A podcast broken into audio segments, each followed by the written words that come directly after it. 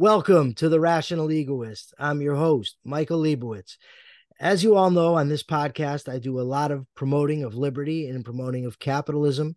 I've discussed with you how, for the better part of a quarter of a century, I called myself a libertarian, and how, while I have not changed my views, I stopped calling myself that for the reason of not wanting to be associated with people who now go by that name. And I could think of no better person to talk about libertarianism and the libertarian movement than today's guest, who is an attorney, author, and politician. He's the founder of the Future of Freedom Foundation, and he's a current candidate for the Libertarian Party's presidential nomination, a position for which he's ran in the past. And there's a whole list of accolades that I didn't include because we actually have to get to the conversation. Jacob Hornberger, welcome to the show. Thank you, Michael. Thanks for having me on. It, it, it's I'd, lo- I'd, love pleasure. to hear it. I, I'd love to hear an hour of accolades. That would be great. it probably would, but that's probably how long we'd be here for too. So, but, oh, yeah, even if you have to make them up, that's fine with me. I don't think I'd have to make them up. I didn't even get to the Foundation for Economic Education or the Senate run. So when you hear libertarianism, or well, previously it was classical liberalism, what are the basic principles involved? Well, the core principle of the libertarian philosophy is what's called the non-aggression principle. Uh, that holds that in a genuinely free society, people would be free to do whatever they want with their lives, so long as their conduct is peaceful, non-fraudulent. In other words, as long as they're not murdering, raping, stealing, uh, defrauding people. They should be free to do whatever they want. And the the whole idea of libertarianism is achieving a free society. And when I for before I discovered libertarianism, I'm like most Americans. I honestly believe that I live in a free society. I mean, I I think most people exemplify Lee Greenwood's famous song where he sings, Thank God I'm an American, because at least I know I'm free. And I think that's the mindset of most Americans. And it was my mindset. And then I discovered libertarianism and I realized, my gosh, I've been lied to all my life. And this was when I was in my late 20s. And it was at that moment when I realized that we don't live in a legitimately free society that I wanted to be free and I, that I, I I just I wanted to know what it was like to live in a free society before I passed from this earth and and that's what I believe libertarianism is overall all about is achieving a free society. Well, well said. I, I had a similar experience in relation to freedom. The two books that brought me along to the freedom movement were Frederick Bastiat's The Law and Milton Friedman's Free to Choose and the the coherence of Bastiat's argument for the that the purpose of the law or government is just to protect the li- lives, liberty, and property of the citizens. It's not there to educate people.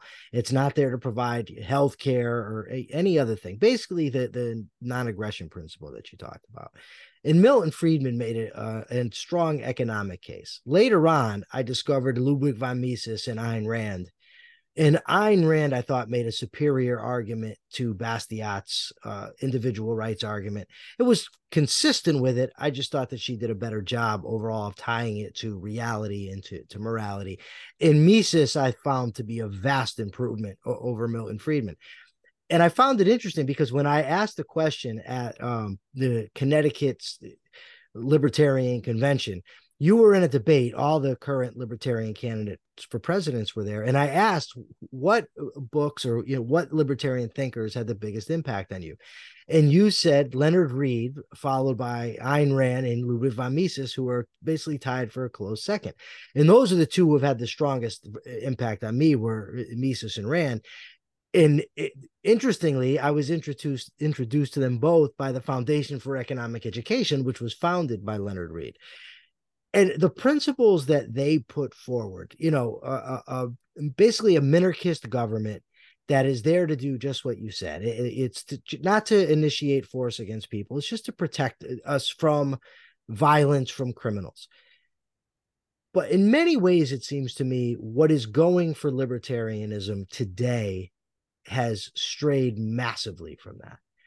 Now I, I've heard you say that you want to. I think you the word you used was fix the libertarian movement.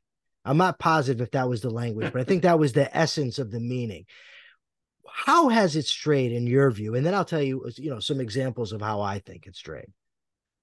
Okay, well, I, I never use that frame "fix the libertarian fix. movement." That's that. You didn't use the word "fix." I I can't remember the word.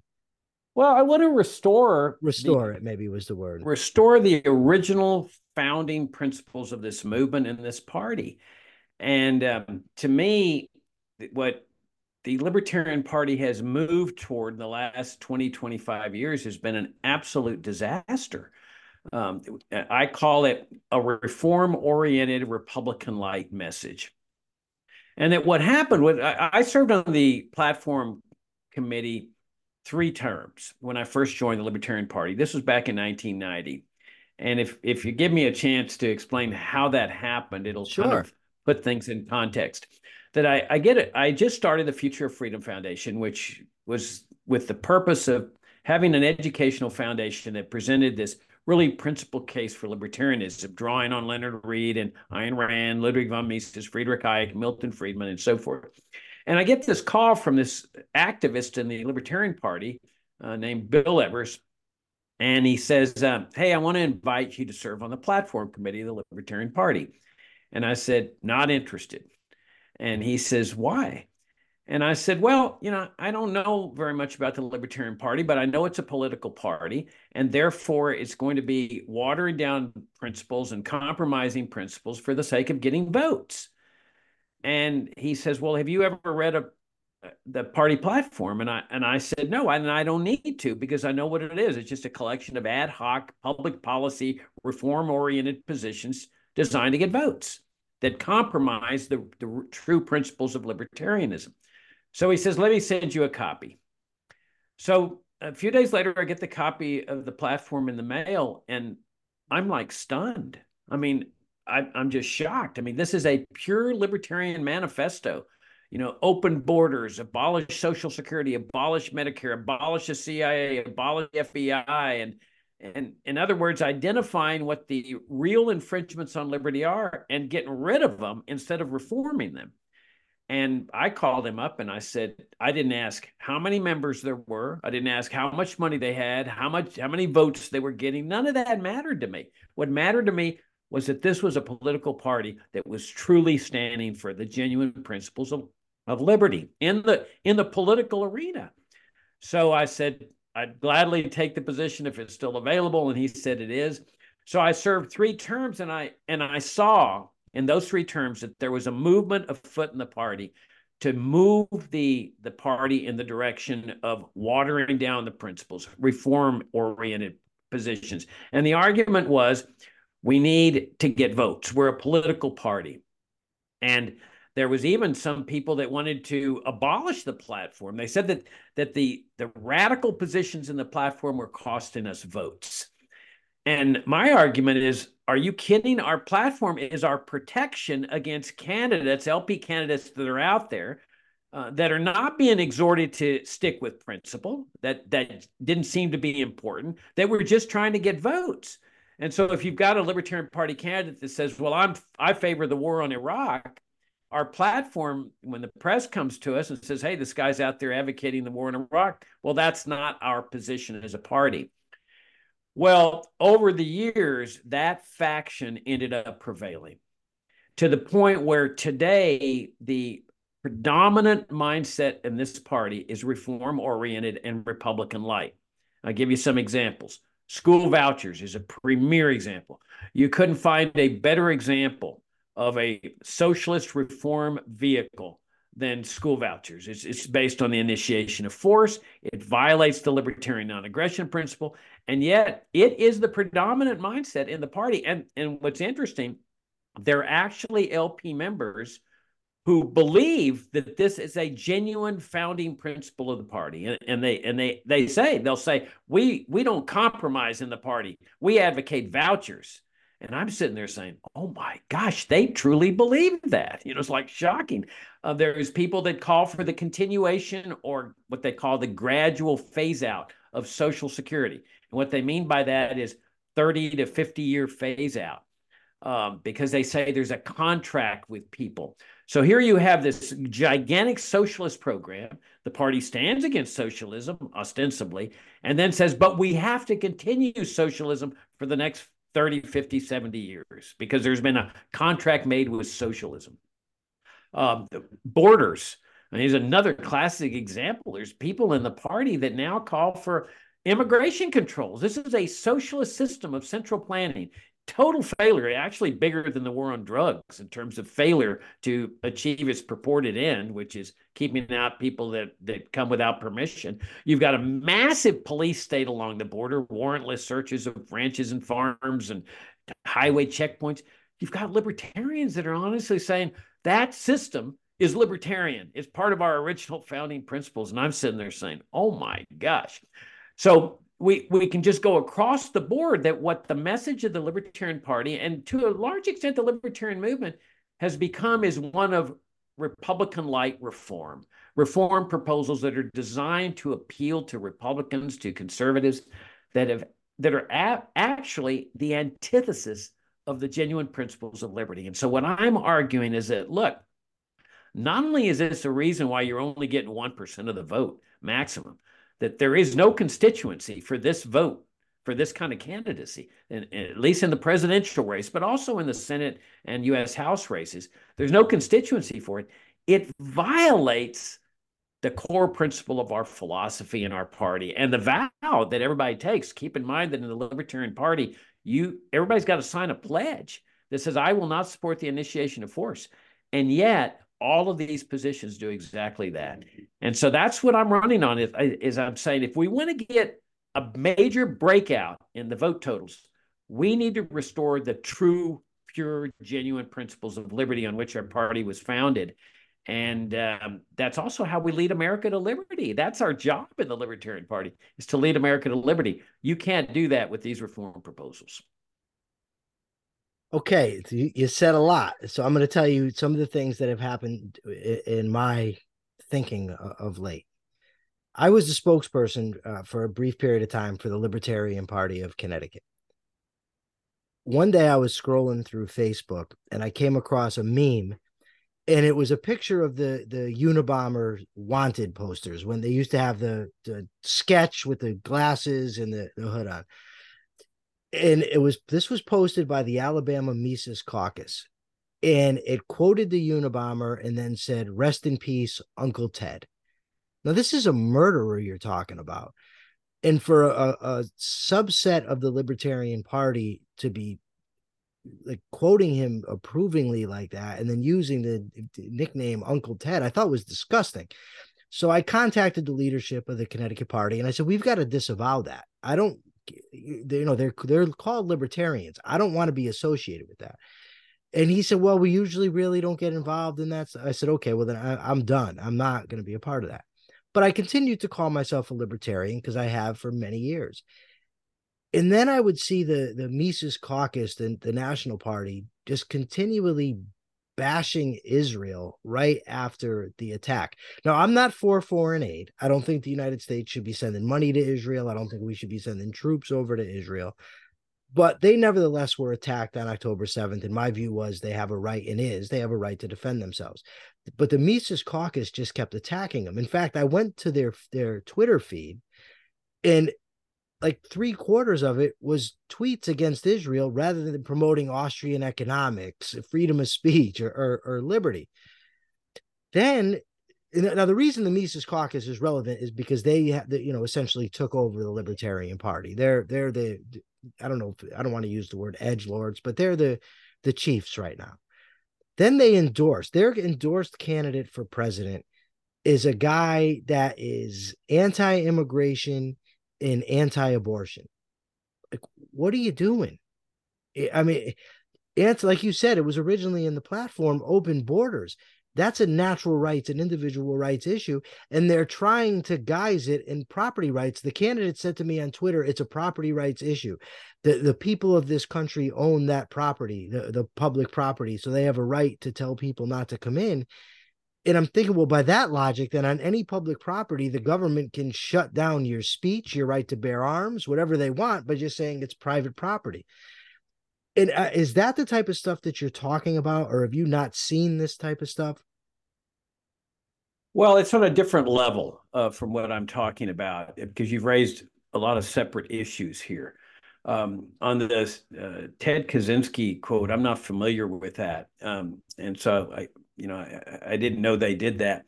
But assuming they did, th- this is what I think is going on.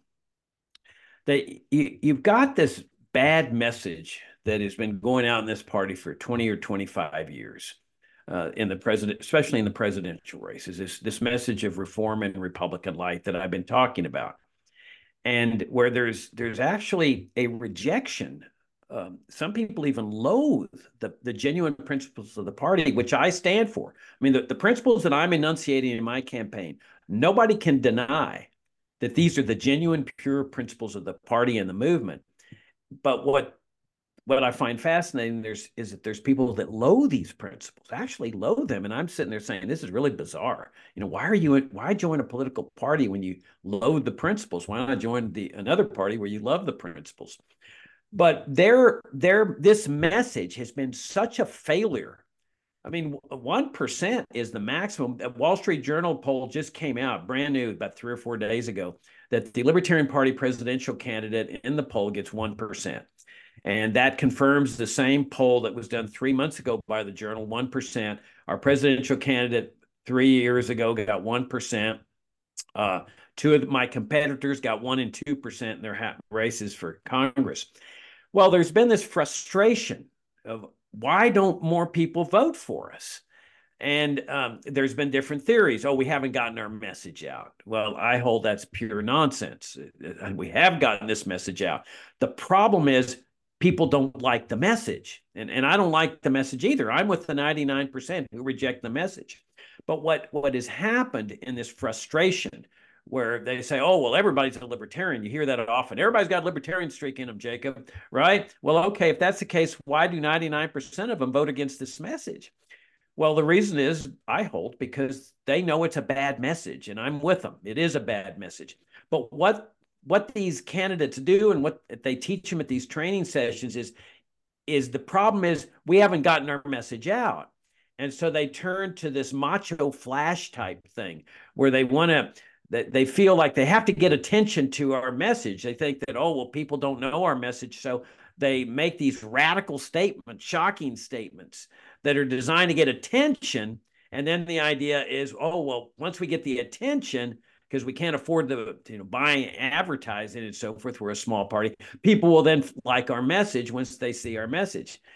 Well, it never works because what they don't understand is that not only do those kind of messages turn people off, but that's not the problem. The problem is not that people don't know our message, it's that they do know our message and have concluded that it's a bad message. Now, on this on this this issue of immigration, I couldn't agree with you more. I mean, you here you have a classic example of the non-aggression principle crossing a border. I mean, when I drove to New Jersey um, and um, and Connecticut, I traveled through a lot of state borders, across those borders on the highway. And when I crossed those borders, they would say like, "Welcome to Delaware." There were no border guards there at all. I just crossed the border, so I didn't violate anybody's rights uh, by crossing a border. And the same applies to any political border. Anybody that crosses a border does not violate the libertarian non-aggression principle. Well, what what uh, Rectenwald, Michael Rectenwald, um, who is a fierce advocate of America's socialist immigration system and immigration police state, despite the fact that he's an anarchist, which I find very fascinating.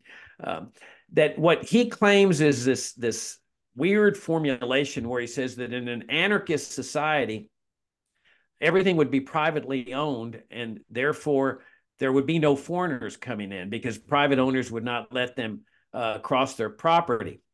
But what he ignores in this formulation, which I consider very weird, is private roads. That there's roads that are still going to connect people to businesses and to other properties sure. and stuff because you have to go from place to place and you do that with roads. Well, there's no reason to believe that private owners of roads are, are going to be discriminating against foreigners. Uh, you don't see Walmart discriminating against foreigners or Target or Giant Foods or any other business. You don't see signs up there that says we don't serve foreigners uh, because they want to make money. They want more customers. Sure. So in a in that anarchy society that this guy's talking about, and this is the fallacy of their formulation, the probability is that Target, Walmart, and all these huge you know stores would own the roads because they would be facilitating customers to their businesses and and so the the chances that they would exclude foreigners is ridiculous and what what they're doing these people that advocate this anarchy type system is they're imputing their prejudice against immigrants to owners of businesses and other houses that rent to foreigners and so forth, which is, of course, ridiculous. But the fact is, we don't live in that anarchist society. We live in a government um, where the government owns the roads and the bridges. And we don't want government to be discriminating against anybody on the basis of anything race, color, creed, national origin. The, the government facility should be open to everyone, and including foreigners. So people should be free to cross the international bridge, like at my hometown of Laredo, Texas. Just cross like regular human beings, traveling, walking, driving their car, and heading up north and other parts of the country, thereby complying with the libertarian non-aggression principle. But what these immigration control advocates, like Rectenwald One, is a massive government presence there that initiates force against people who are conducting this peaceful activity, along with the massive police state. I mean, this guy wants to complete Trump's Berlin Wall down there. Uh, th- this is how ferocious he is on this thing. So, this is a classic example of where right wingers have come into our party with their baggage. And instead of abandoning their baggage and saying, I'll accept the libertarian principle of open borders, which has been the party's principles and the principles of the libertarian movement for well over 50 years, they say, we want the Libertarian Party to join up with the Republicans. And, and for that matter, the Democrats too, because the Democrats favor this system too. So that all of us would be on the same page. And if that day comes, Michael, it will be a tragic day in the history of this party. I mean, they succeeded. The the the watered down people succeeded in getting abolished from the platform the provisions that call for the abolition of the CIA, the FBI. But if they succeed in getting this provision abolished of open borders, where the Libertarian Party is now standing with the Republicans on this page, it will be an absolute tragic day in the history of this party because we are the beacon of light. We are the beacon of hope for these people that are dying and suffering as a result of this police state along the border and this immigration, socialist immigration system.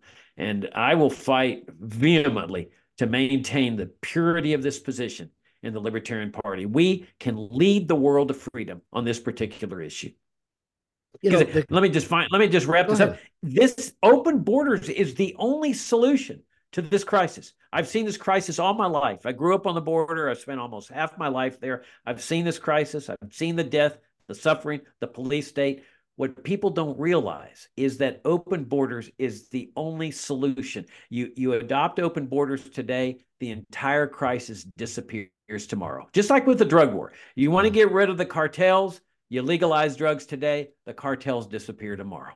And, and the whole drug war crisis disappears. That's the only solution. Well said. Another uh, problem that I see now, the, the authors that you're talking about, Hayek, Friedman, those aren't two of my favorites, but they, they do say some good stuff. But Mises, Rand, uh, the classicals, you know, uh, Bastiat, John Locke, the founding fathers of this country, they have really good arguments for liberty, but it's an intellectual case.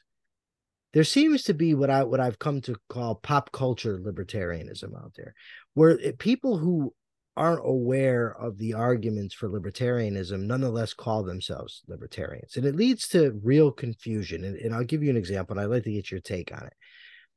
I've always considered free speech, and going back to Milton, free speech was an issue of the government preventing speech where eh, eh, the the idea was I have the right to speak, the government doesn't have the right to stop me. It doesn't mean that I come into your home and I can say whatever I want, or that I could go into a restaurant and just start spouting off whatever I want, or that a radio host has to give me a microphone to speak on a show. Now, Alex Jones was recently let back on X by Elon Musk. Not my business. If Elon Musk owns X or you know he has stockholders and they choose to let him on, that's their concern, not mine. But a lot of these pop culture libertarians are touting this as a victory for free speech. Now, on the face of it, maybe someone says, well, who cares? It's just, you know, misuse of language. The problem is it, it implies that Alex Jones and other people have a right to be on social media platforms, a free speech right. If that's the case, then private ownership gets smacked down. Now, the, the, the retort they often make is, yeah, but the government has been involved in sort of pressuring these social media companies. Okay, then let's argue against that. Because in that case, the government is violating the pro- private property rights of social media companies by dictating to them what they can and can't do. Whenever I get into this on social media and I try to explain this point to people calling themselves libertarians, they say free speech means speech that you might not like. Of course it does. The government should not be getting involved in who says what to whom, regardless of what it is. I, I agree. But that does not mean you have a right to a platform. First of all, I, I'm assuming you agree with me, but I might be wrong. Do you agree with me? And if so, like what is the cause of this confusion? Because I think it's harmful to the libertarian uh, perspective and the liberty movement in general. Uh, I do agree with you, and it's very, very what you state is very well stated. Uh, you're absolutely right that censorship applies only when the government's involved, and um, you have the, for example, the First Amendment that Congress shall pass no law respecting the freedom of speech. That's Congress uh, to to a certain extent. That it encompasses the entire federal government. But that's when we talk about censorship, we're talking about government telling people what they can say or can't say and so forth. When private individuals are saying things or prohibiting people from saying things or whatever at their place of business, that has nothing to do with censorship and freedom of speech. This is the exercise of private property rights.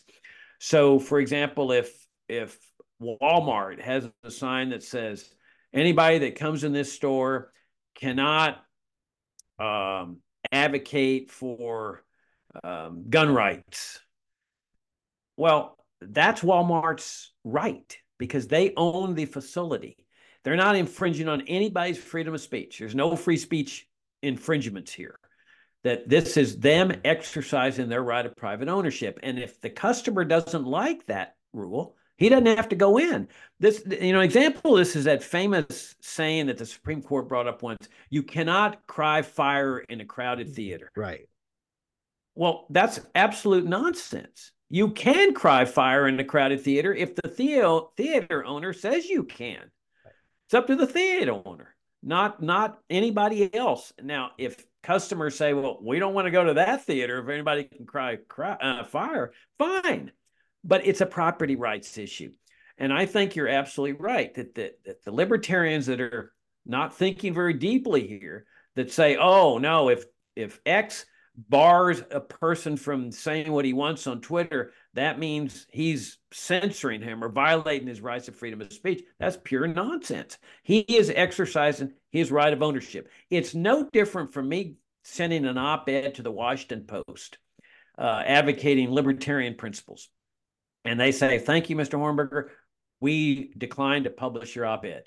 They are not censoring me, they're not violating my right of free speech.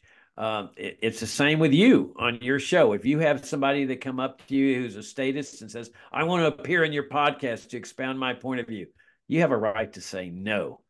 And so uh, I think that it's critically important that if we're going to let people know what we stand for as libertarians, that there be a clear understanding of what libertarianism is all about. And this is one of my beefs with the party. You know they they spend a lot of time on training sessions tons of times on training sessions on how to get you know signatures for ballot initiatives or how to go door to door. And but i very rarely see training sessions on how to get the message right.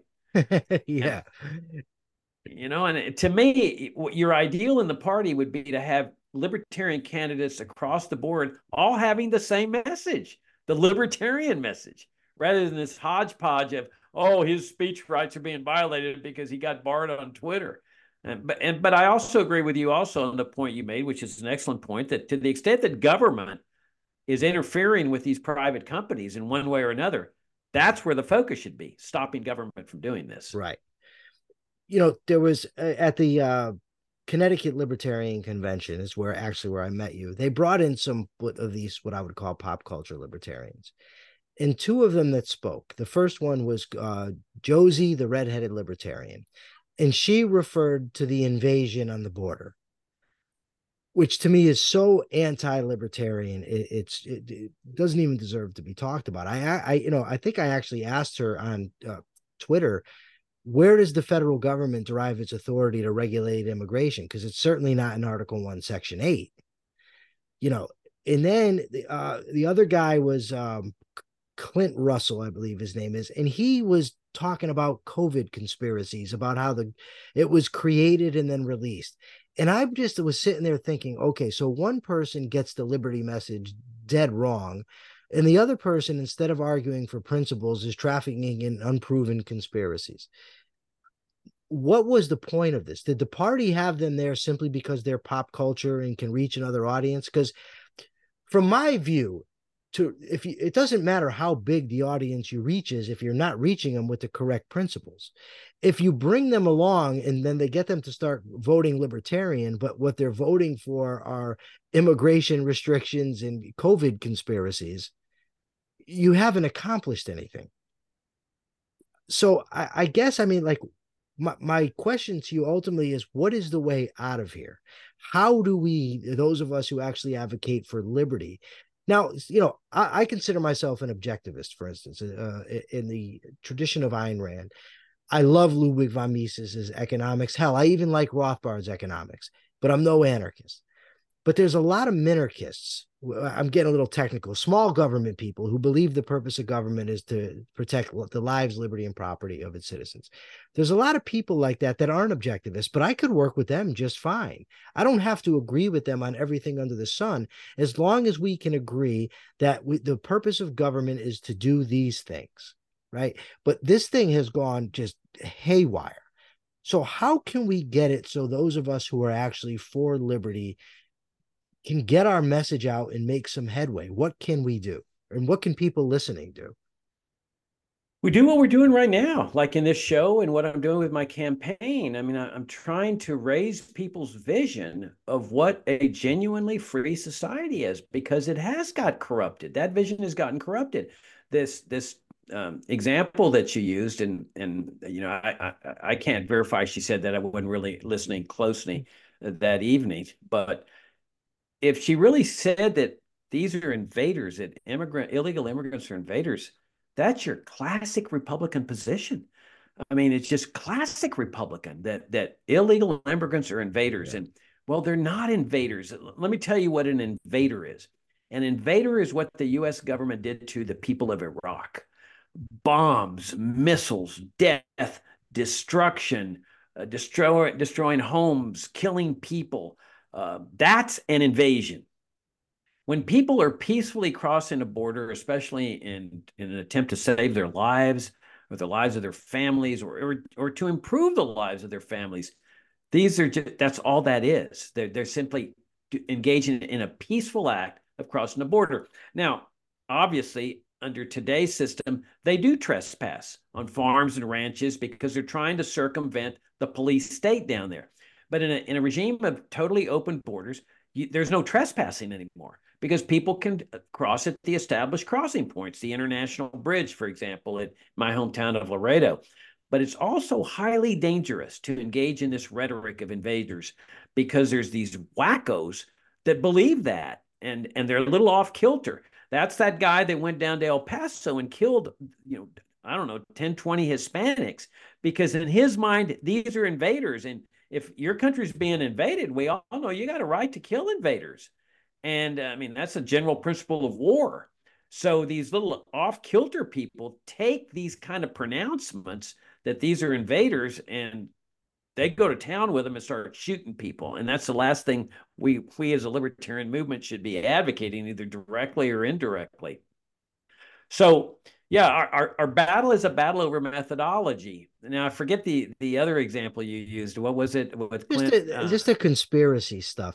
Oh yeah, it, it's not something I, I would get into an argument about. It just has nothing to do with promoting liberty, unless you're just going to say the government shouldn't be involved in COVID mandates or, or lockdowns or you know forced vaccination all of those are principles of liberty but to me those are true principles no matter how good the vaccine is and no matter where the virus comes from the government shouldn't be doing that type of stuff. So when he said that we have a virus that was created and released that just detracts from the message and quite frankly makes people think you're nuts.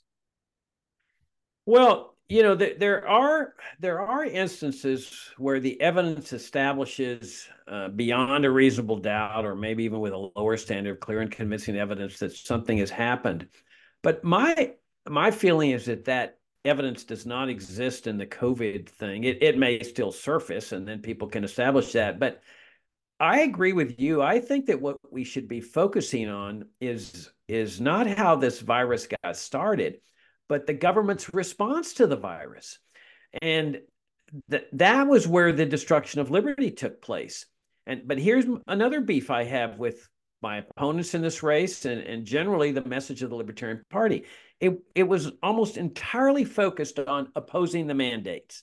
That, that they shouldn't have a mask mandate. They shouldn't have a uh, a vaccine mandate. Fine, we, we can all agree with that as libertarians. But they would then take it a step further and they would start condemning people for taking the vaccine yes. or, or, or, or using masks. And that has absolutely nothing to do with libertarianism. Libertarianism is people should be free to make these decisions on their own. Right. And so when you start going and condemning people for their choices, it's not a very good uh, political move either because those people are going to be alienated they're not going to like you doing that and you're you're you're not going to garner their votes and so my position is look let's just establish the free society without condemning the choices that people make but finally and here's the big thing that and this is where my campaign stands out against my competitors is that what we really need to do is raise people's vision to what a really free society is in healthcare that's getting government entirely out of the healthcare businesses, uh, especially with a constitutional amendment that separates healthcare in the state, and which, by the way, also abolishes Medicare and Medicaid and occupational licensure. In other words, we separate healthcare in the state at both the state and the federal level, like we've done with religion. And therefore, we no longer have to worry about the state because otherwise it becomes a, a whack-a-mole issue where you're having to hit this mandate or that mandate or that mandate. Once it's enshrined in the Constitution that the government doesn't have authority to get involved in healthcare, now we're talking about a genuinely free society.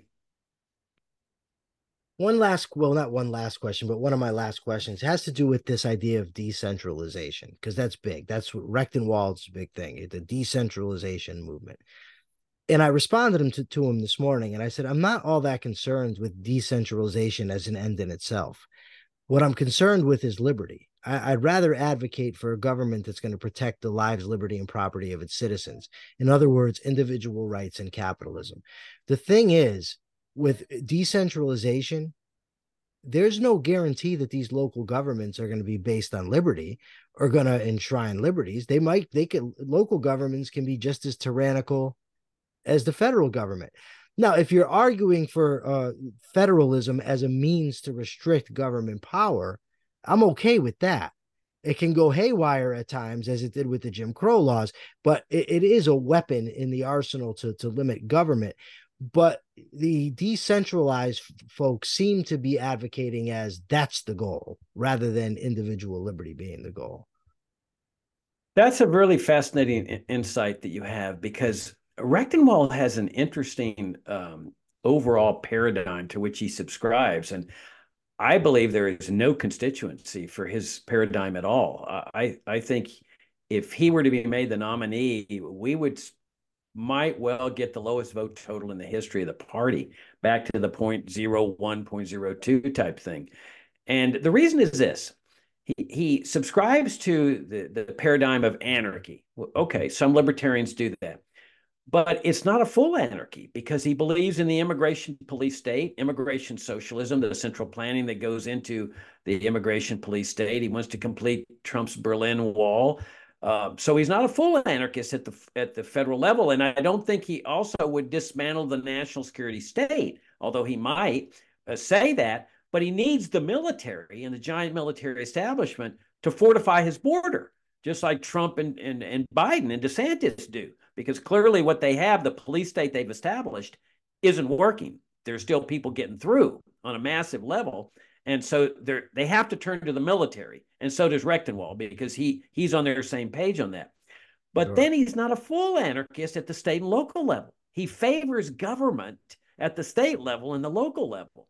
And I agree with you that if your message does not remain focused on the principles of liberty, then it comes across that you you believe the state should be sovereign.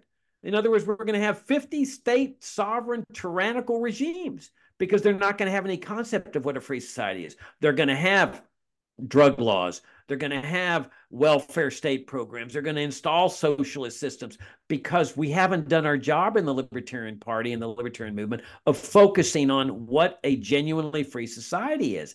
If if we if we focus on that, then people, we reach a critical mass of people that say, we want freedom at all levels of government. And then finally, this notion, well, not finally, because there's two other points I want to make. They, Rectenwald and Heiss, his campaign manager, want to take over the public schools. And they, they've made that part of their campaign that he's going to be, if he's the nominee, he's going to go across America and get libertarians to run for school boards so they can take uh, over the public schools of America. This is really bizarre for me because public schooling is your crown jewel of socialism at the state and local level. And so we're we're now going to send out a message that libertarians are going to take over and run this socialist system better than Democrats and Republicans. That's a horrific message. We should be arguing for the separation of school and state. Why the state has no role in education. I mean, this is the the centers of indoctrination and, and regimentation and deference to authority. This is one of the real root problems we face in this country. And the final thing is this concept of nullification. Um, they, they essentially want the state governments to nullify whatever the federal government does. And so, for example, that New Mexico governor that recently um, issued a decree that severely violated gun rights. And a federal judge immediately stepped in under the grounds of the 14th Amendment, which incorporates the Bill of Rights, and enjoined her from doing that. Under their nullification concept, that governor would be able to nullify what that federal judge sure. did. I think that's a bad system. That's a real bad system because I love the 14th Amendment because it provides an additional bite at the apple for stopping states from infringing on, on rights like licensure laws and things like that.